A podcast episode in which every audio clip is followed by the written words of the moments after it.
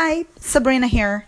Today I want to talk about alternative locations to teaching in yoga studios.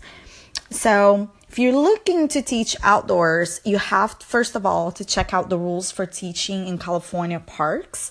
Um, I know they have lots of rules, but otherwise, here are a few ideas to get your community engaged in your yoga practice in a number of alternative locations. So, for example, cute coffee shops and bars. We're not here to promote, I'm not here to promote beer yoga or a drunk, drunk practice. The idea here is to find a flexible space with part time hours of operations. Coffee shops often close early, so they're open early, they close early, and bars often open late. So they have spaces in the morning or at night, and you can negotiate with them to use some of that space.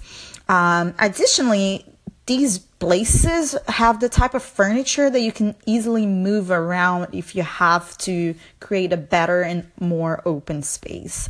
Some coffee shops already are nicely decorated with lounge spaces and it makes it delightful um, to have some yoga practices there. So some restaurants, some bars have an outdoor patio and that could be a great option for a beautiful day. Another option to the yoga studio is um, commercial buildings and executive offices. So the busiest commercial buildings are equipped with a gym already, which means if you get in touch with the corporate offices to understand each building's specific rules, chances are a lot of the buildings will embrace the extra activity and even sponsor the classes for their employees. You just have to find the right person to talk to um, very similar but a different vibe is to find a cool co-working space. Co-working spaces are great because they already gather lots of vibrant energetic people. A lot of these spaces um, are not so busy during certain hours and because of how their community works there is a lot of opportunity for midday or after hour classes. Some co working spaces are even open on weekends. Um, they're not very crowded, sometimes they're a little empty. So there's a great chance you can even rent the space for workshops and events when they're not monetizing on their coworkers. Another great idea is to use neighborhood nursery and farms. Nurseries are typically um, with a beautiful outdoor space, lots of green, fresh air, making it a perfect area for yoga practice. While nurseries will typically be located in a more central place, which is good for frequent classes, farms are typically further removed, which is great for a day retreat or a more secluded workshop. So take advantage of this green setting to call nature lovers and people to gather around for some yoga. Another option is hospitals and rehabilitation centers. So why not go share your practice where people need it the most?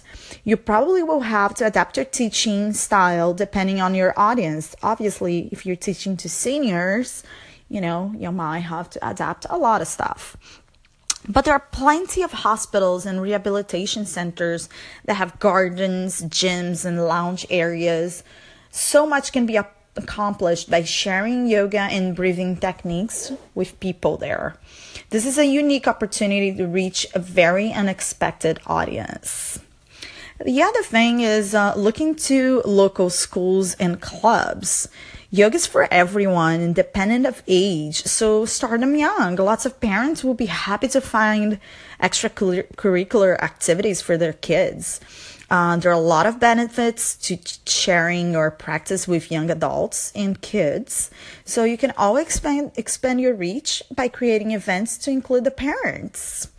Just a couple of afterthoughts on picking the right place. The key in any of these space options is to pick an area that can create the kind of environment you need. It might be cheaper to pick a dive bar, but you probably don't want the smell of old beer in the carpet when you're facing down on your mat. So, that being said, pick a place that will feel good to you and namaste.